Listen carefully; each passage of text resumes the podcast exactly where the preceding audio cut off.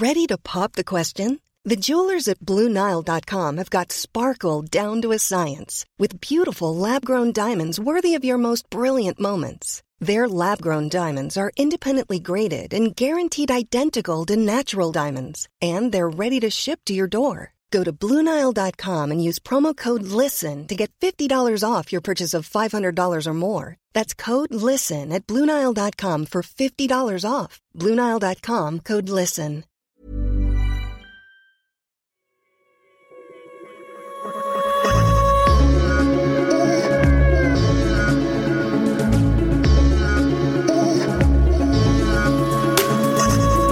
Mes fêtes de fin d'année, c'est un moment privilégié et un privilège tout court. C'est comme un mémo, un rappel tous les ans que ma famille m'a accepté comme je suis. Cette année, on m'a demandé si je viendrais accompagner et la seule chose qui m'a pris la tête, c'est de me censurer légèrement sur ma liste de cadeaux en me disant que j'irais m'acheter mes livres de théorie queer un peu trop révolutionnaires toute seule euh, comme une grande. Bref, euh, moi, ça va. Et quand je parle de privilège, je pèse mes mots. Je sais que pour beaucoup de personnes LGBT, Noël, c'est plus qu'une épreuve. Parce que elle va se faire appeler il, parce que sa famille n'accepte pas ou ne sait pas qu'elle est trans, parce qu'elle ne va pas inviter sa compagne à venir manger le dessert chez ses grands-parents pour lui épargner des sales regards, des remarques déplacées ou juste une indifférence polie, ou elle n'ira pas parce qu'elle n'est pas la bienvenue, tout simplement, qu'il ne verra pas sa famille parce que sa famille a décidé il y a bien longtemps qu'elle n'était plus la sienne. Cette année, peut-être que vous allez participer à un repas de fête, pour Noël ou autre, ou juste retrouver votre famille. Et ça vous angoisse. Alors on a essayé avec mes collègues de Binge Audio, Victor Toyon du podcast Les couilles sur la table, Rokaya Diallo et Grace du podcast Kif Taras, de vous faire un épisode pour donner des sortes de cartes à jouer, des munitions à utiliser lorsqu'une discussion va dériver vers des propos sexistes, euh, racistes ou homophobes. Ce sont des idées, des avis qui n'engagent que nous, à vous de piocher les solutions qui vous semblent les plus adaptées pour vos situations personnelles. Ça vaut pour Noël, n'importe quel repas, et certainement beaucoup d'autres discussions et débats le reste de l'année.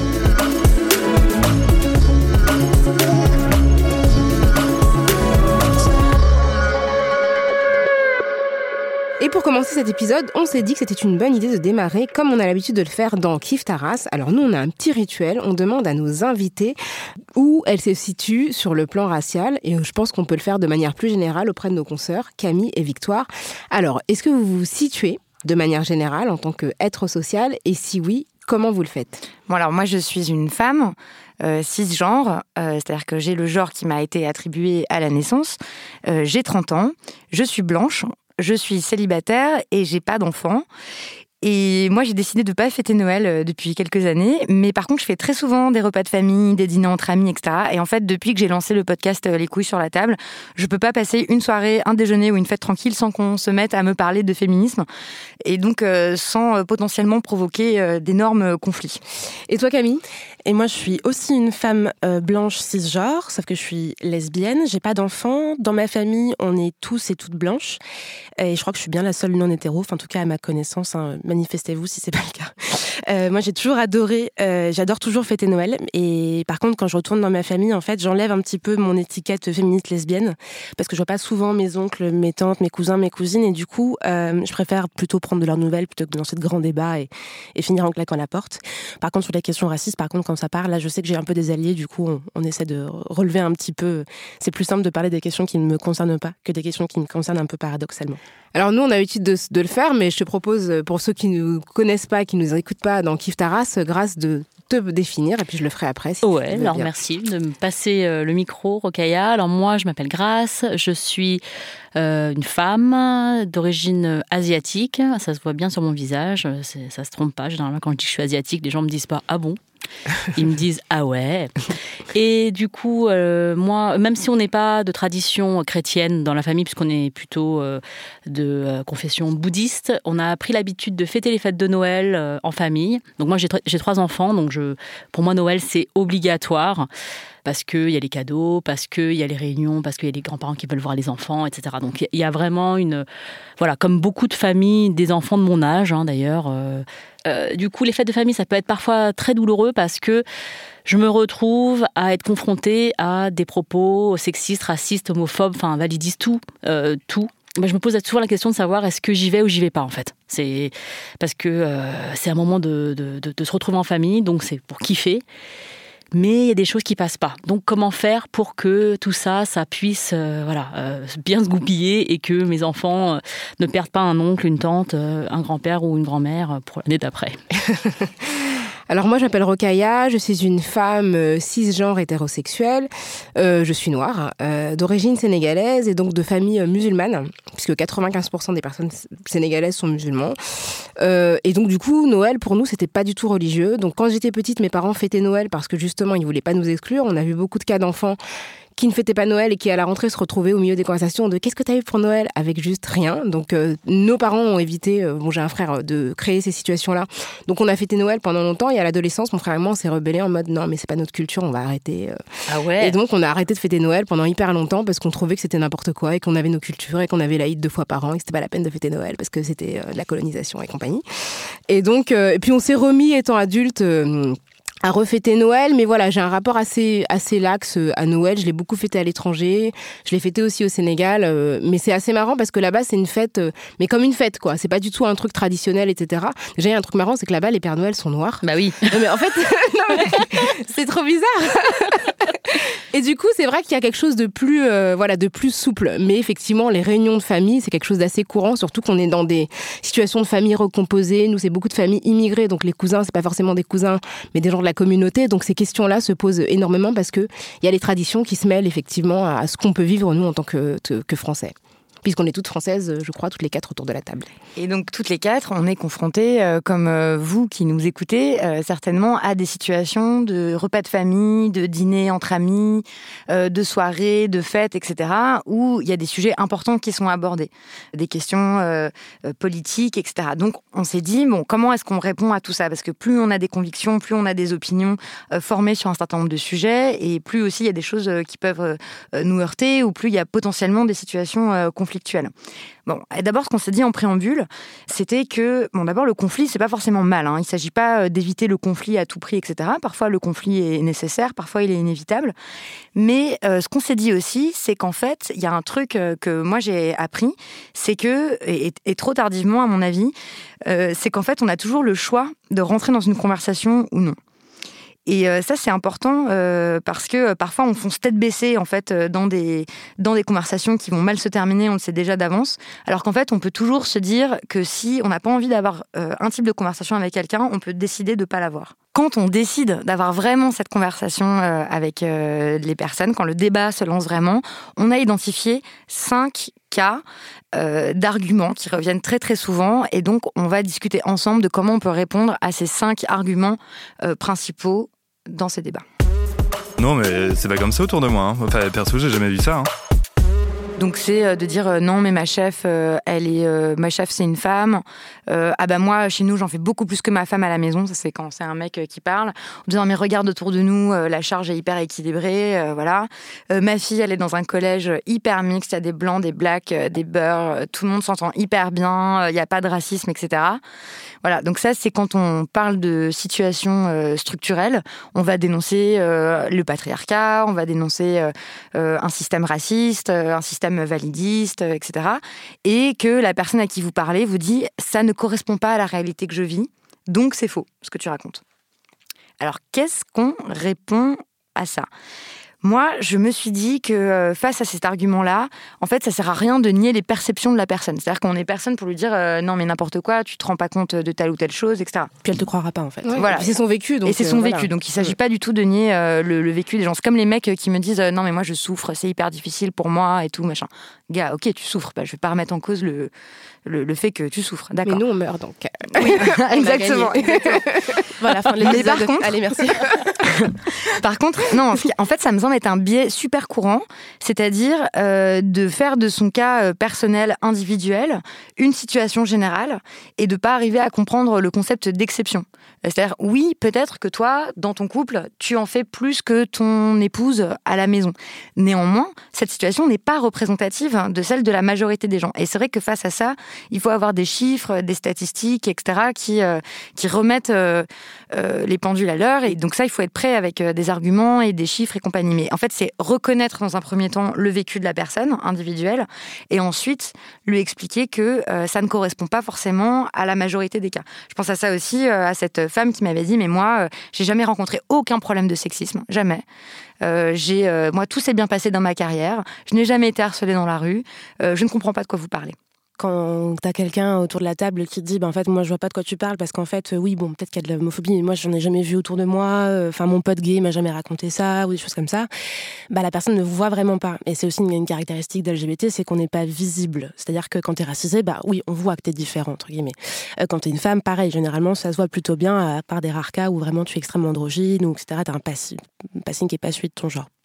Quand tu n'es pas vu, quand tu n'existes pas, moi en fait c'est pas marqué sur ma tête que je suis lesbienne, bah en fait les gens ne se rendent pas compte. Donc par définition en fait si les gens disent bah j'ai pas vu qu'il y avait de l'homophobie autour de moi, c'est normal parce qu'en fait les gens déjà ne se déclarent pas comme LGBT. Au travail par exemple, tu as, euh, 50% de LGBT qui ne qui font pas leur coming out dans un milieu professionnel. Donc en fait c'est possible que la personne qui me dise ça en disant bah moi j'ai pas d'homophobie autour de moi, elle sait déjà même pas en fait que peut-être sa collègue ou son collègue il n'est pas hétéro. Donc déjà, ça fait déjà un énorme biais pour comprendre qu'il y a de la violence parce que les gens qui sont concernés le disent pas. Ils font pas toute leur coming out et c'est pas un problème. On a le droit de pas faire son coming out pour se protéger de plein de choses, un coup émotionnel, de tout ce qu'on veut. Mais du coup, c'est vrai qu'on ne le dit pas.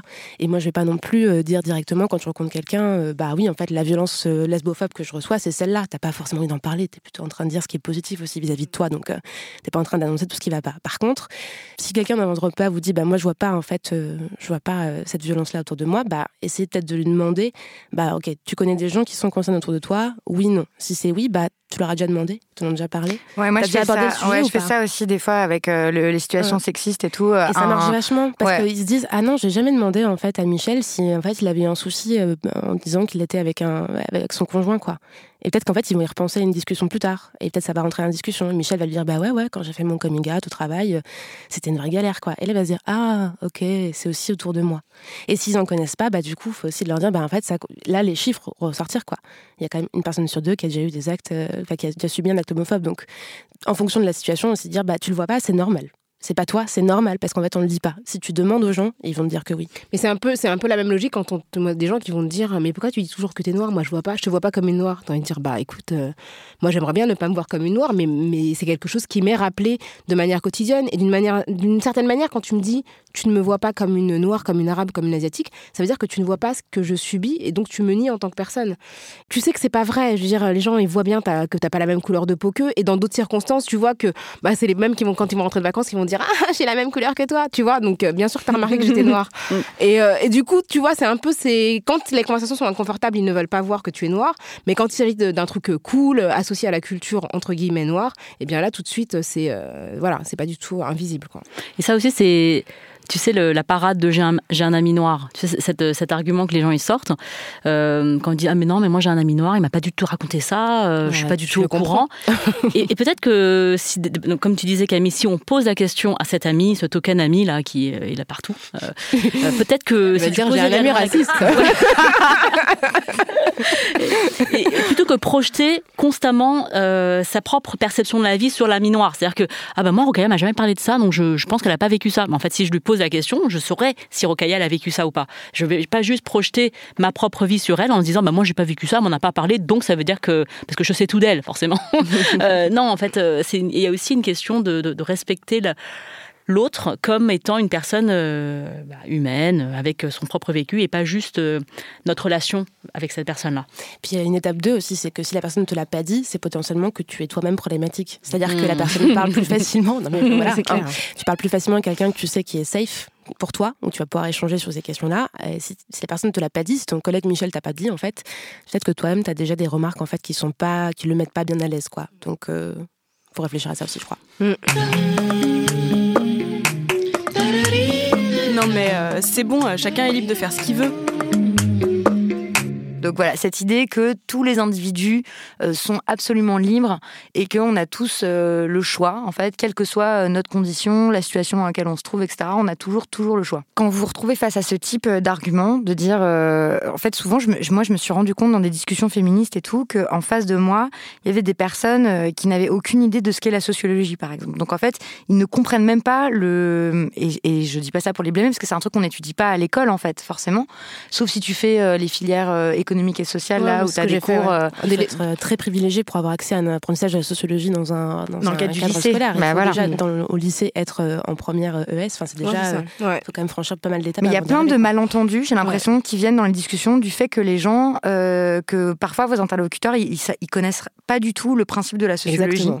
Et donc, ils comprennent pas la classe sociale, comment ça joue, euh, les effets de race encore moins, euh, le sexisme, etc. C'est compliqué. Ils s'accrochent à l'idée qu'on est des purs individus, euh, que euh, la culture n'a aucune influence sur nous, que la société n'a aucune influence sur nous, et qu'à la fin, euh, en fait, on, on a tous fait exactement ce qu'on voulait, et tout était des choix, quoi, dans la vie.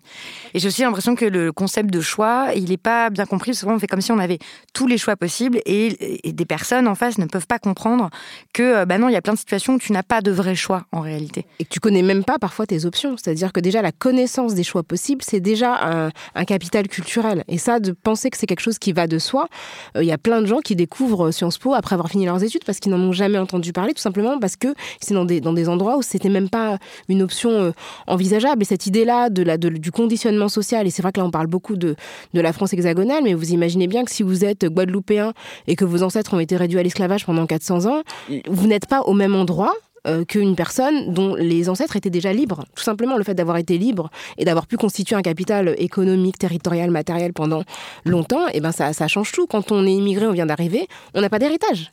On n'a pas d'héritage sur le sol.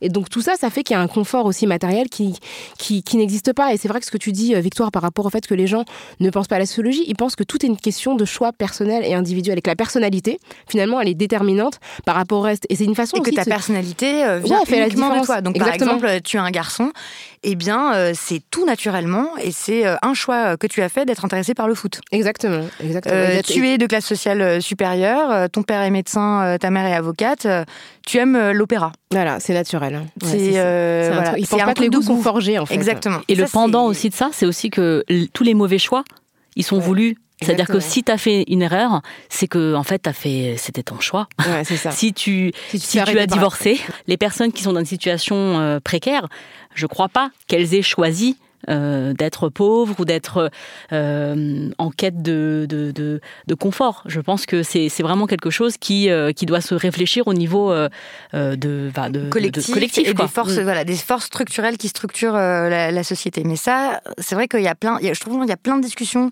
qui achoppent complètement parce que les deux personnes euh, sont pas du tout sur la même base quoi Bah, ne serait-ce que le truc de sortir de chez toi en sécurité.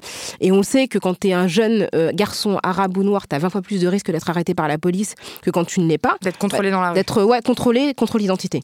Rien que déjà, si tu as, vécu une garde à vue étant adolescent, ta vie, c'est pas la même. Ton rapport au monde, c'est pas le même. Ta confiance dans l'avenir n'est pas la même.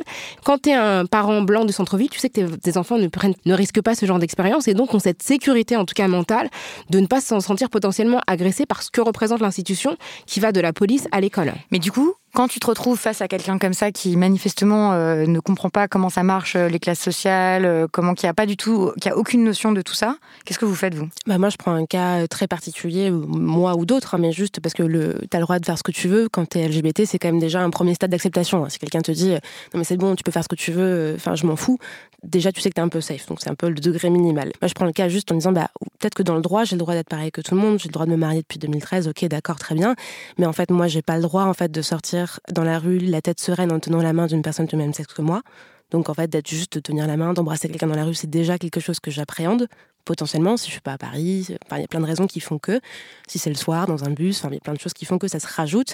Et peut-être que oui, j'ai, entre guillemets le droit de faire ce que je veux selon toi, en fait, parce que j'ai les mêmes droits que toi. Selon toi, mais en fait, moi, dans ma vie de tous les jours, c'est pas le cas. Il y a plein de choses qui sont différentes. Euh, par exemple, si je postule à un emploi, bah, j'hésite en fait à dire euh, si oui ou non je suis, je suis hétéro ou pas. Parce va- si je le dis pas, tout le monde va croire que je le suis. Mais du coup, c'est juste que mes potentialités, tout ce que je peux faire, tout ce qui m'est accessible en réalité, et pas force correspond pas forcément à ce que tu me donnes le droit en fait dans l'absolu quoi. Donc j'essaie de l'expliquer un peu comme ça par du cas particulier en disant bah, il y a des choses que je ne peux pas faire.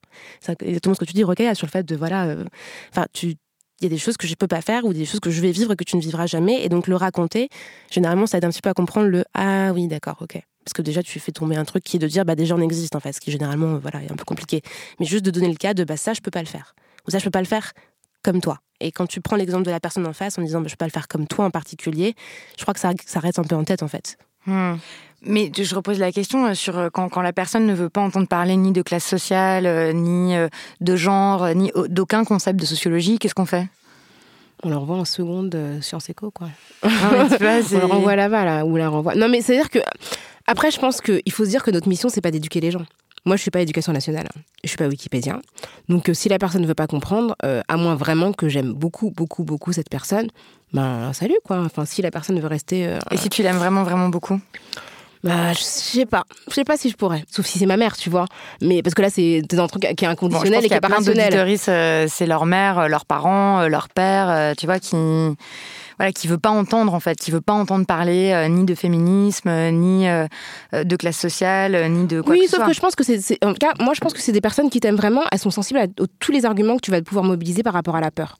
Quand tu dis que tu as peur de sortir de chez toi, euh, de vivre certaines situations parce que tu es lesbienne, parce que tu es une femme, etc., je pense que si tu parles de ton émotion et de ce que tu ressens et que la personne t'aime vraiment, elle peut pas ne pas y être sensible. Sinon, c'est vraiment qu'il y a un problème de violence, tu vois. Mais c'est autre chose. Mais pour moi, les personnes qui ont un minimum d'empathie pour toi, elles ne peuvent pas ne pas entendre le fait que tu sois dans une situation d'inconfort. Moi, je pense que, je pense que ton cas particulier est toujours un argument massu si tu veux, enfin, si tu es très proche de la personne et si tu veux pas utiliser cet argument-là pour pas toi te mettre à nu parce que c'est aussi, euh, ça, ça a un coût, mm. et bah, toujours trouver une solution dans le vécu la personne en face.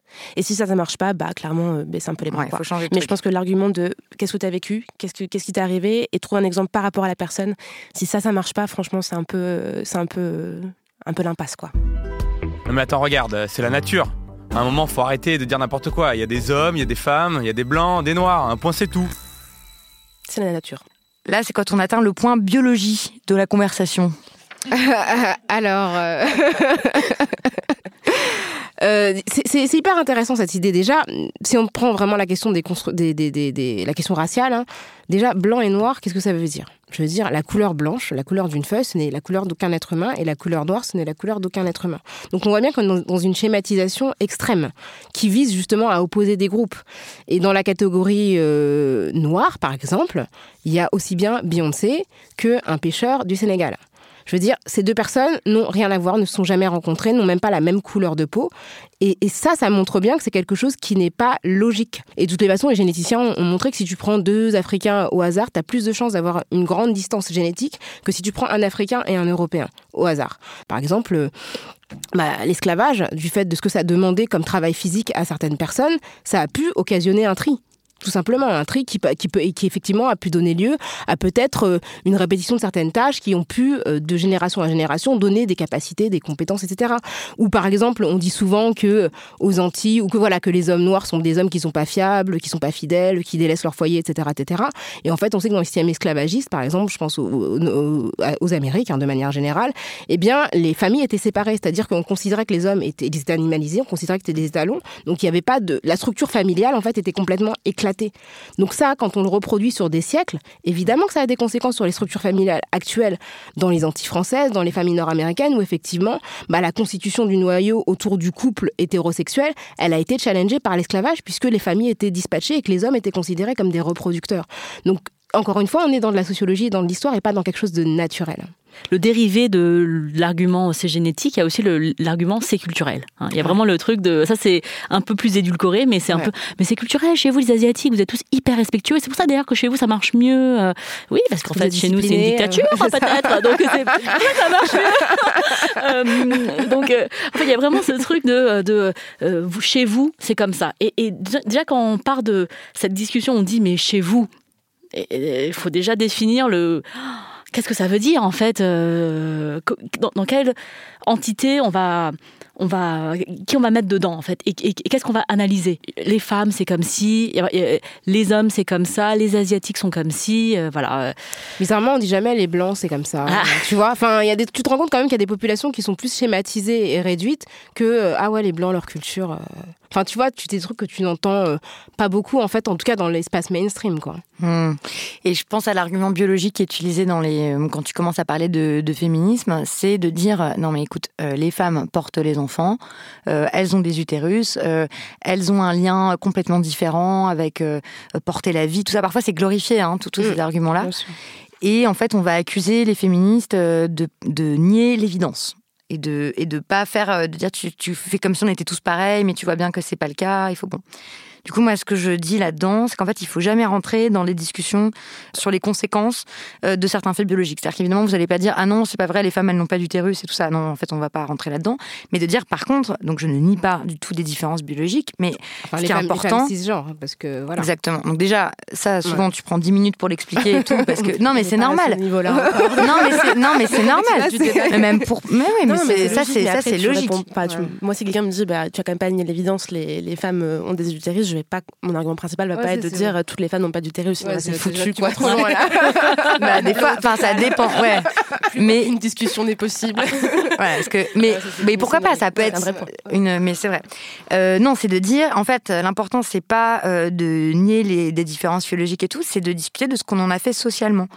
Euh, c'est pas parce que euh, tu as un utérus que tu es euh, destiné à le remplir avec des enfants en fait. Ça n'est pas l'anatomie, ce n'est pas un destin. Moi j'ai l'impression que face à des arguments comme ça biologisants, il faut tout de suite sortir en fait de ce de la discussion quoi, pas pas rentrer sur le terrain biologique en fait. Moi c'est ce que je fais aussi très clairement dès qu'on parle de nature. Bon, j'imaginez bien que ça vient très très souvent quand tu parles de questions LGBT, de PMA, etc. De oui mais quand même on ouvre la porte à des trucs, tu te rencontres. Si on peut si on peut dire qu'il y a deux mamans lesbiennes avec un enfant né par PMA, etc. Je vous parle même pas de GPA, hein.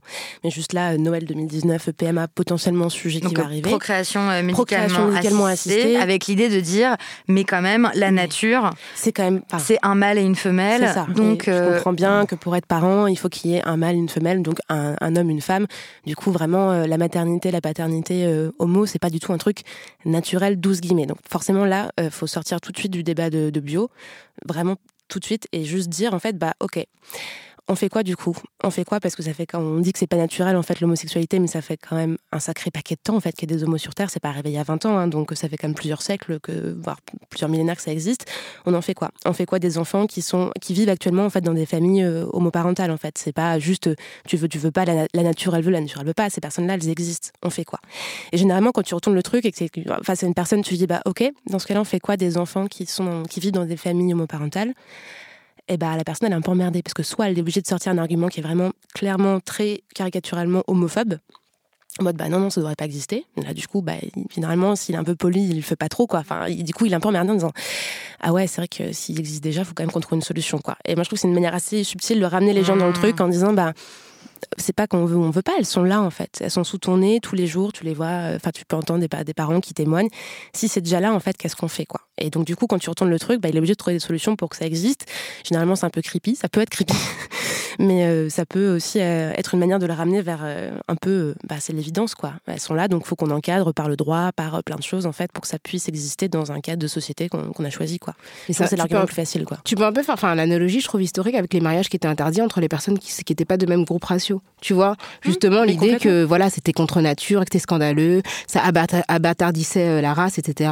Et qu'au bout d'un moment, tu dis, mais oui, mais les gens, ils font des enfants, et de toute façon, ça, voilà, les enfants existent. Donc, euh, effectivement, les, voilà, tu avais la, loi qui était contre, et vraiment, tu as eu un chemin euh, assez, assez proche qui s'est produit par, par rapport à des gens qui considéraient que ça allait enfin enlever la pureté de la, de la race blanche et menacer cette domination. Et je suis complètement d'accord avec vous deux, parce qu'en fait, finalement, quand on creuse un peu cette question-là, on se rend compte que très vite la biologie, c'est de la morale. C'est-à-dire que c'est pas du tout une question euh, euh, scientifique, mais c'est une question morale. Mais tout fout le camp. Si on autorise ça, alors il va se passer ça. Il y a vraiment une question beaucoup plus euh, parce que finalement, que ce soit le sexisme, les questions homophobes, les questions raciales, il en va de l'ordre du monde. Il en va de l'ordre du monde actuel. Et si on ébranle ça, mais on ne sait pas ce qu'on aura demain, ça pourrait être pire qu'aujourd'hui. Hein. Donc, comme on se dit, c'est biologique, de toute façon, on peut rien y faire, on peut rien changer, etc. Ça permet de pas remettre en question euh, des situations sociales, en fait. Ouais, je pense, ouais. Par exemple, de dire, euh, ah bah, bon, bah voilà, les femmes, elles ont un utérus, euh, elles portent des enfants, ça veut dire qu'elles sont faites pour ça. Et ça veut dire que voilà, on les paye moins cher parce qu'elles mm. sont moins efficaces au boulot, parce que potentiellement elles vont être absentes. Enfin, il y a plein, plein d'implications. Et, que le monde va mal depuis que les femmes travaillent, en fait. Tu vois, parce que les hommes, ils sont perdus. Quoi, tu peux justifier que c'est euh, un congé maternité uniquement et pas un congé paternité qui est important parce que c'est elle qui le porte. tu peux justifier énormément de choses et justifier plein d'inégalités sociales, en fait, tout simplement. Sauf que si tu dis ça, c'est que tu refuses de les voir. De la même manière que quand tu vas considérer que les Noirs sont très très bons en sport, l'implicite, c'est qu'ils sont pas forcément bons ailleurs. Donc on va leur conférer le terrain euh, du sport, la Coupe du Monde, la musique, etc. Mais tout d'un coup, dès qu'il s'agit d'être un intellectuel, d'être de diriger la France, d'être dans la politique, ah mais là c'est pas votre truc, tu vois. Vois. Ça, c'est pour euh, les personnes qui sont en situation de domination.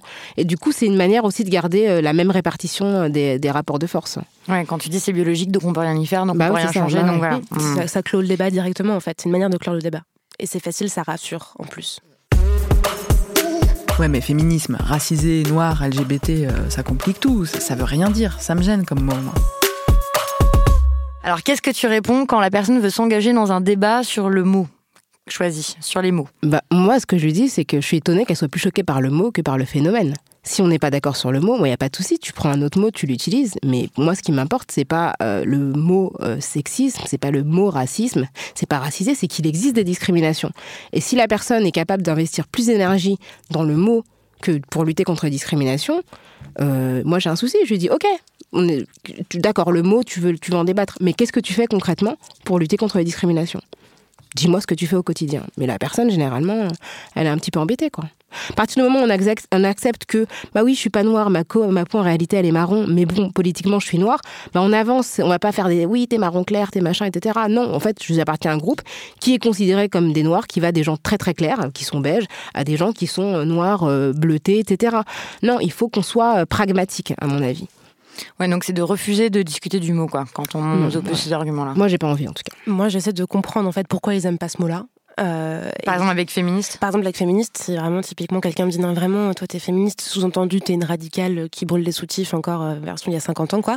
Et je dis bah ok mais parlons parlons féminisme, parlons de toi, tu, tu fais la vaisselle, tu enfin que des trucs très très concrets et là en fait la personne dit oui oui bah ouais j'en ai marre, c'est moi qui fais tous les cadeaux de Noël, mon gars il fait rien, tout ça, tu fais ah bah là-dessus on est d'accord tu vois et du coup trouver des points où on est d'accord et à la fin tu dis hey, big reveal, c'est du féminisme ça aussi. Fait, ah, c'est ça, ouais, c'est cool. Du coup, c'est prendre point par point en disant, bah, ça t'es d'accord, ça t'es d'accord, ça t'es d'accord. Bah, en fait, on est d'accord à 90% toutes les deux. C'est juste que t'as pas le même mot que moi. Du coup, pourquoi tu refuses de prendre ce mot si on est d'accord sur tout? Et là, tu peux arriver à la question de pourquoi le mot, tu le refuses. Quoi. Après, sur les questions LGBT, c'est encore plus différent parce que ces mots, ils sont imprononçables pour quelqu'un vienne me voir et me dise salut, t'es lesbienne, vraiment rien que prononcer le mot lesbienne, je pense qu'il faut des années en fait pour que la personne arrive à le prononcer quoi. Il y a toujours des 12 000 circonvolutions, etc. Donc c'est un peu différent. on dit quoi, t'aimes les filles? Bah, ça va être toujours, mais c'est incroyable la manière dont les gens peuvent arriver à le faire de manière très, très, très euh, édulcorée quoi. Genre, t'as as, quelqu'un, euh, enfin, des trucs comme ça, quoi. vraiment, c'est tout le temps. Et c'est pas grave, mais juste si quelqu'un arrive à prononcer le mot, dans ma famille, s'il prononce le mot, putain, mais c'est une victoire, mais de ouf.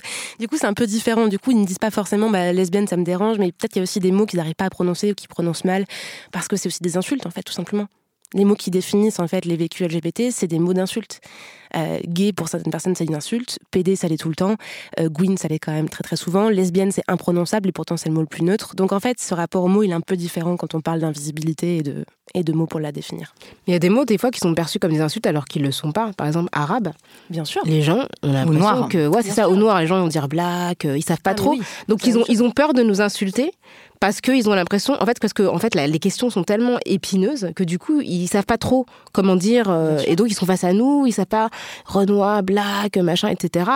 Et du coup, ça aussi, c'est c'est-à-dire qu'on n'a pas suffisamment dans, dans l'espace public euh, mobilisé ces termes de manière neutre, en fait, pour que pour en faire quelque chose qui ne soit pas chargé et qui mette pas les gens mal à l'aise. Et du coup, dans un repas de famille, bah faut le dire, quoi. Mm. Genre juste lâcher, bah oui, oui, oui, je suis lesbienne, oui, et le dire en disant, bah voilà, en le disant, tu donnes le tampon en disant, c'est ok pour que tu le dises, en fait. Ça, c'est le bon mot. Garde-le avec toi, ressors-le quand tu quand tu dois le sortir, en fait.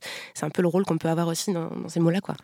Et, si vous n'êtes pas sûr de, de, quelque chose, posez la question tout simplement. C'est-à-dire que moi, euh, euh, avant de connaître une personne noire euh, adulte avec qui j'ai dit mais est-ce que en fait noir c'est possible, c'est ok, et eh ben elle m'a pas m'a pas tapé la personne, elle m'a juste dit oui, bah tu peux dire noir, ce n'est pas un gros mot, etc.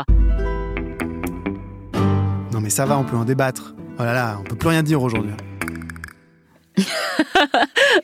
C'est un grand classique quand même. Hein. Euh, c'est un grand classique. Euh, moi, ça m'arrive pas en famille, mais ça m'arrive souvent à Paris avec des groupes de potes, de potes, de soirées, etc.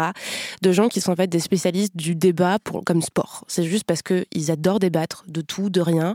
Mais tu peux débattre. Pour eux, on peut débattre de politique, de PMA, de tout ensemble. En fait, c'est la même chose. Et en fait, c'est pas la même chose. C'est-à-dire que tu parles pas de la même manière de tel ou tel sujet avec une personne qui est concernée ou pas. En tout cas, ça, c'est mon point de vue. C'est-à-dire que moi, j'adore débattre euh, juste pour le plaisir de débattre, la rhétorique, de trouver des arguments, des contre-arguments, faire une espèce de match de ping-pong. Mais quand ça me concerne pas ou que ça concerne pas la personne en face, on peut débattre de la politique extérieure de la France à 23h dans une soirée de manière un peu posée, c'est OK. Par contre, quelqu'un qui va débattre de PMA, par exemple, avec moi de la même manière, c'est pas OK. Parce qu'en fait, quand euh, il va sortir tous les arguments possibles et inimaginables juste pour contrer ce que je vais dire, en fait, cette personne-là, elle se rend pas compte que moi, ça m'atteint personnellement. On parle de mon vécu, de ce que je vais, enfin, de mes attentes, de mon rapport à moi-même, d'inégalités que je vis au quotidien, de discussions que j'ai peut-être tout le temps avec les gens, parce que comme je suis concernée et que, euh, voilà, les lesbiennes, il n'y en a pas 12 000 non plus euh, out, donc les gens n'en parlent pas souvent. Moi, je parle tout le temps de PMA. Et eh ben, ils se rendent pas compte que c'est un coup. C'est un vrai coup pour moi, en fait, et je peux pas parler de la même manière de ces sujets-là avec, avec eux, quoi. Oui, mais du coup, qu'est-ce que tu dis quand la personne te, te fait comme si, euh, te va te lancer le débat, comme si le PM, la, discuter de la PMA, euh, pour lui c'est du sport, et pour toi, qu'est-ce que tu dis? Bah, euh, un jour ou l'autre arrive l'argument de bah, en fait c'est du vécu quoi. Pas forcément de mon vécu je raconte pas forcément moi ma, ma, vie mon œuvre tout ça on s'en fout. Mais juste de rappeler bah c'est des personnes en fait enfin quand on parle de féminisme, tu as quand même plein de gens qui parlent de, qui parlent de féminicide, bah, sans mettre le mot, hein, mais qui parlent juste ah oui, non, mais il y a des gars quand même aussi qui sont frappés par leurs femmes. Bah, à un moment donné, revenu dans le débat qu'il y a des femmes qui en meurent, et quand même beaucoup, beaucoup, beaucoup plus que des gars, euh, ça, fait pas, ça fait du bien, quoi. Ramener du sensible, et je peux juste dire, mais attends, on n'est pas en train de débattre d'un chiffre, on débat de 100 euh, euh, X personnes, je sais pas quel sera le compte quand on diffusera l'émission, personnes qui sont décédées on n'est pas en train de parler d'un truc euh, qui n'est pas palpable. Quoi. Ouais, moi, je pense que, là, je suis d'accord vraiment avec ce, que, tu dis, parce qu'il y a vraiment une notion de, respect et d'empathie euh, dans les discussions, surtout que dans les, dans les réunions de famille ou entre amis, euh, qu'on peut avoir plus que dans un débat sur Facebook ou sur une chaîne de télévision en continu. C'est comme quand on, dit choses avec soi-disant humour. C'est-à-dire que maintenant, et je reprends l'exemple de Myriam Levin qui nous a dit ça dans, dans un des épisodes de Kif Taras sur être juive et française, elle a dit à un moment, elle n'a plus peur de dire que ce n'est pas drôle, en fait, euh, que les choses ne sont pas drôles. Ça aussi, c'est bien. Et dire elle n'a pas envie. C'est pas drôle. Et, voilà, c'est pas drôle, ça ne me fait pas rire. Et elle a dit, enfin, et moi, je, vraiment, j'ai appliqué ça ensuite en me disant, mais moi, j'ai pas besoin d'être validée par Michel Leb, par exemple. Si je le trouve, si, si, j'ai pas besoin de rire à toutes les blagues de tous les gens que je trouve pas, pas drôles. Et, ça, ça, ça m'exclut peut-être temporairement d'un cercle.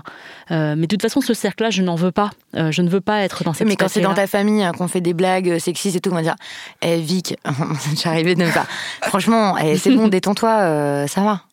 T'as pas d'humour. Bah, tu dis, bah, bah, bah, non, désolé. Je suis très détendue. des fois, ça m'arrivait de dire, non, désolé, j'ai vraiment aucun humour. Ça ne me fait pas rire du tout. Non, mais t'as le droit de dire, je, je, je fais pas ça, en fait c'est pas drôle, c'est pas de l'humour en fait. Et après, tu as la technique de dire euh, explique-moi ce qui est drôle. Non, je n'ai pas d'humour, du coup, tu veux bien m'expliquer ce qui est drôle.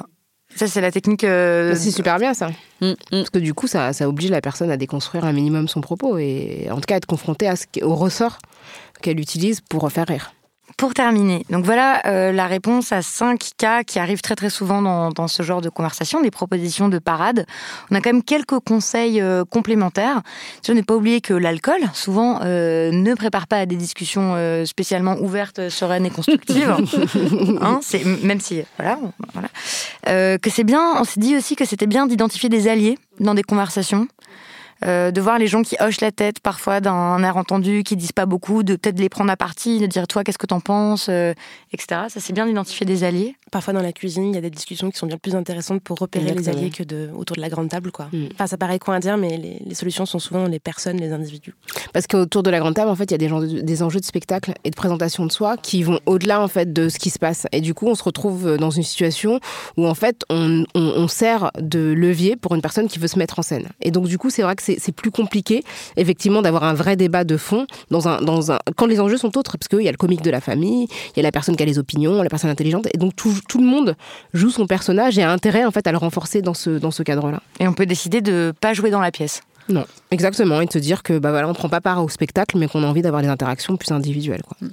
Et, comme dans toutes les relations, euh, interactions sociales, l'ego est hyper important. C'est-à-dire que des fois, il y, a le, il y a le tonton qui veut vraiment montrer que c'est un père de famille, qui va avoir le dernier mot, qui va avoir raison, qui veut pas être contredit par une femme. Enfin, on, a ou, voilà. Euh, enfin, je parle des hommes parce que c'est plus souvent dans ma famille comme ça, mais euh, il y a aussi des femmes qui font ça, qui des tatas qui veulent voilà, pas être contredite par une plus jeune, par voilà, même si elle sait qu'elle a raison.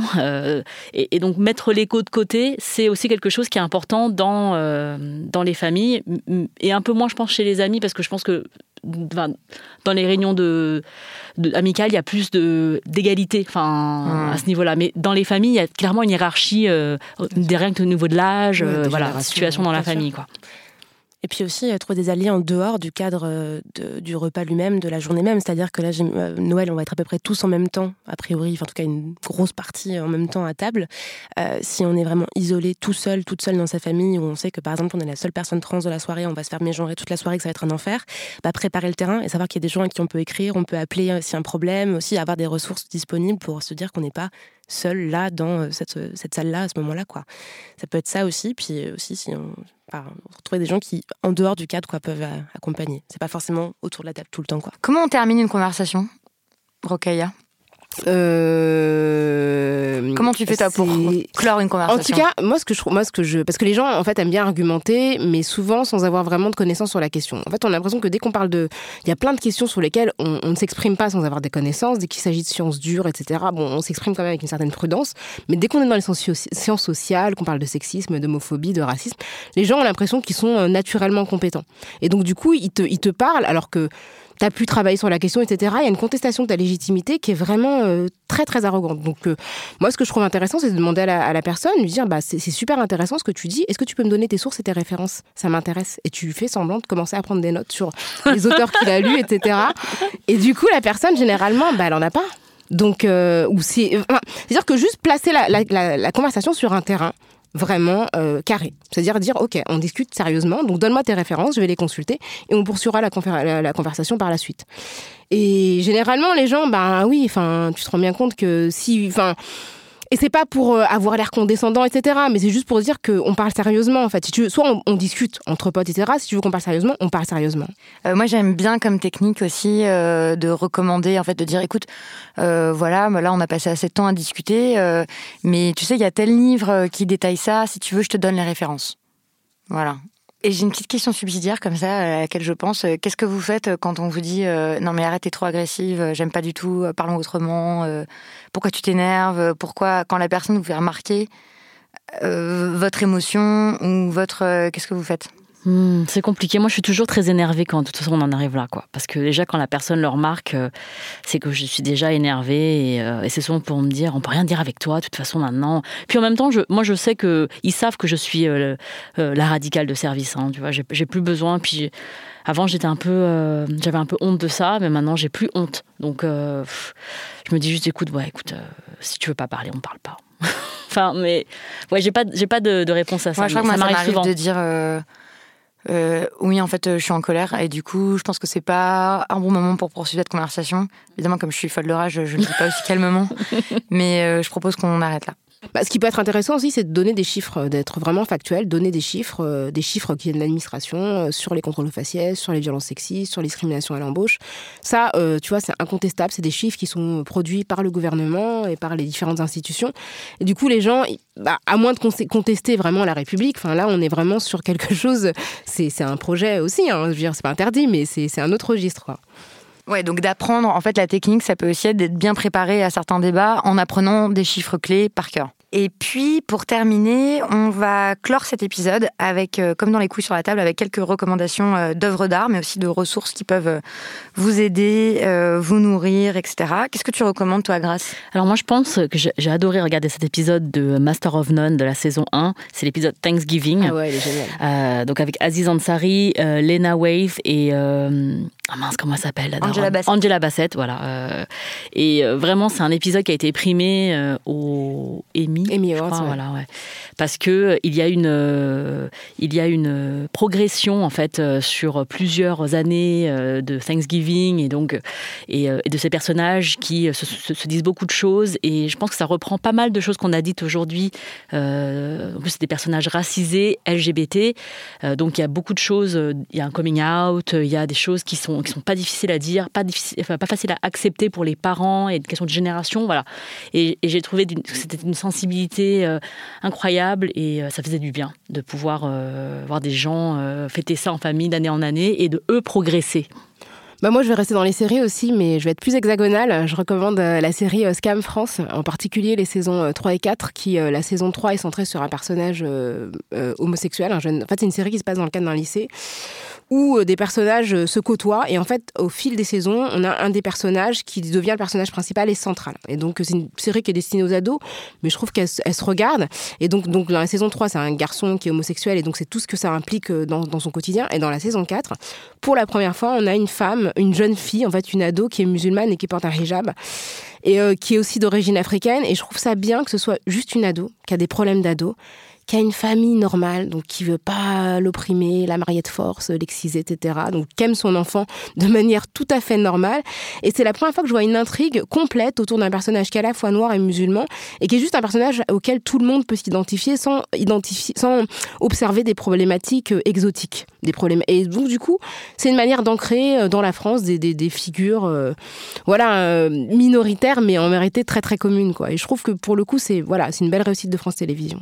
Ça va être la, la, période de Noël, il va y avoir plein de films, de téléfilms de Noël, de films de Noël tout court, enfin plein de trucs qui vont passer à la télé. Euh, regardez le, le, seul, je crois, film de Noël lesbien, Carole, Une histoire d'amour du coup qui se passe à Noël qui est hyper beau. Donc voilà, si vous voulez vous occuper pendant les vacances euh, en faisant une pause avec votre famille, vous pouvez regarder une très très belle histoire d'amour lesbienne. Et sinon, de manière plus utile, euh, dans votre quotidien, euh, allez voir l'insta de Aggressively Trans, qui est tenue par une femme trans qui s'appelle Lexi, qui fait un super travail de, mise à disposition des informations sur la cisnormativité, sur représentation des personnes trans, sur la transphobie administrative et sur comment être une, une bonne alliée. Hein, une bonne alliée pour des personnes trans et c'est utile, je pense, à la période de Noël parce que c'est des personnes qui ont souvent quand même des, un gros souci avec leur famille, qui ont du mal à accepter en fait leur transition. Donc voilà, si vous avez des personnes concernées autour de vous, allez voir Aggressively Trans pour euh, être une bonne personne qui accompagne euh, les personnes trans.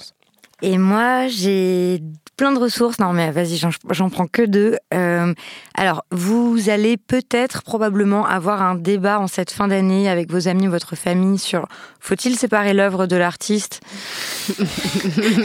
Polanski, tout ça. Oui, mais alors Céline. Euh, oui, mais alors bon.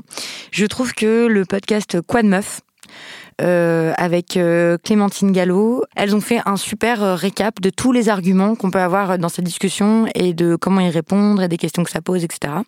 Donc je conseille ça.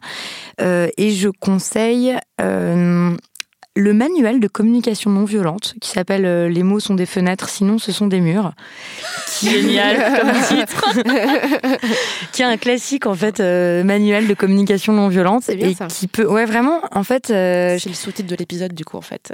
Bah je suis pas contre enfin ça dépend parfois la violence, la violence nécessaire parfois le conflit peut être nécessaire comme je le disais au début néanmoins il y a plein de conflits évitables euh, et il y a plein de façons de se comprendre euh, les uns les autres euh, profondément, voilà, et de dépasser des, des, différences ou des dissensions qui sont superficielles. Donc je trouve que c'est une, une, bonne ressource pour ça. Et j'en ai plein d'autres à dire, mais on n'a plus trop le temps. Euh, mais je vais les donner sur euh, le site internet. Voilà, on espère que ces guides de survie au fait de famille, ça va vous servir potentiellement là, en cette fin d'année. Si vous avez des remarques à nous faire, des questions à nous poser, et eh ben vous pouvez nous écrire sur nos adresses mail respectives. Donc il y a les couilles sur la table binge.audio, kiftaras binge.audio et Camille at binge.audio. N'hésitez pas à parler de cet épisode autour de vous, si vous a été utile ou pas, si vous êtes d'accord, si vous n'êtes pas d'accord. On est, comme vous l'avez entendu et observé, ouverte au débat, donc on vous attend aussi sur nos réseaux sociaux. J'espère que cette discussion vous aura donné des pistes pour appréhender un peu plus serein et sereine les réunions de famille. N'oubliez jamais qu'on peut toujours choisir de répondre ou d'esquiver, que la balle est dans votre camp et qu'il n'y a pas de honte à attendre le bon moment pour parler de ce qui est intime sans se mettre en danger. Cette grande réunion binge a été organisée et produite par Diane Jean, Au Fourneau, Solène Moulin et Quentin Bresson. Je profite de l'occasion pour vous présenter le reste de la famille Binge Audio, qui est composée de plein de personnes que vous avez parfois pu entendre dans ce podcast. Vincent, Soraya, Alban, Zoé, Simon, Fatima, Juliette, Dienaba, Victor, Mathieu, Thibault, Thomas, Lorraine, Gabriel, David et Joël. Prenez soin de vous, prenez soin de celles et ceux autour de vous et passez une belle fin d'année avec votre famille, qu'elle soit de sang ou de cœur.